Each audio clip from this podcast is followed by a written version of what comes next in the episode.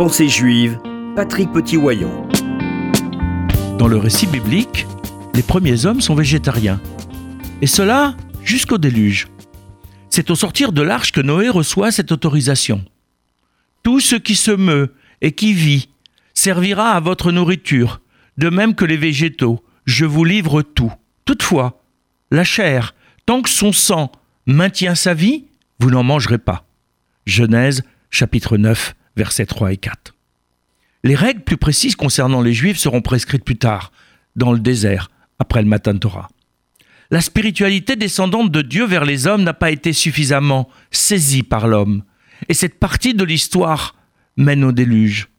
Dieu remet presque tout à zéro pour reprendre l'histoire avec Noé et ses descendants. L'homme doit dès lors travailler sur sa matérialité pour l'élever vers la spiritualité.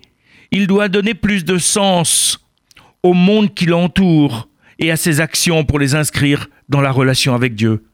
Ce qui représente le plus la matière de l'homme, c'est l'animal lui-même. Mais devenir carnivore, ce n'est pas devenir carnassier.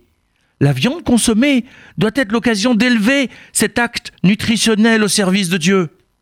À partir du Matan Torah, la shrita instituée permettra tout à la fois de tuer l'animal en lui occasionnant le moins de souffrance possible et de séparer la chair proprement dite du sang qui représente sa force vitale et qui doit être respecté.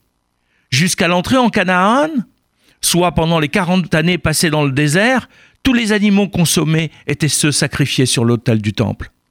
Mais ne nous y trompons pas, ces animaux n'étaient pas offerts à Dieu, qui n'en a pas besoin dans son immatérialité. Ils sont amenés par l'homme pour qu'il comprenne, lui, sa propre animalité, semblable à la bête avancée sur l'autel, doit être mise au service de Dieu. Ce n'est pas par instinct bestial que nous consommons de la viande, mais pour nous aider à nous élever vers Dieu, tout en entraînant le règne animal dans cette ascension. Les règles de l'abattage rituel, plus que tout autre, sont faites pour respecter au maximum l'animal, qui, bien que non humain, a droit à notre respect. Cela comme toute forme de vie sur Terre. Que dire des pratiques de consommation d'animaux vivants que l'on trouve dans certaines assiettes non juives?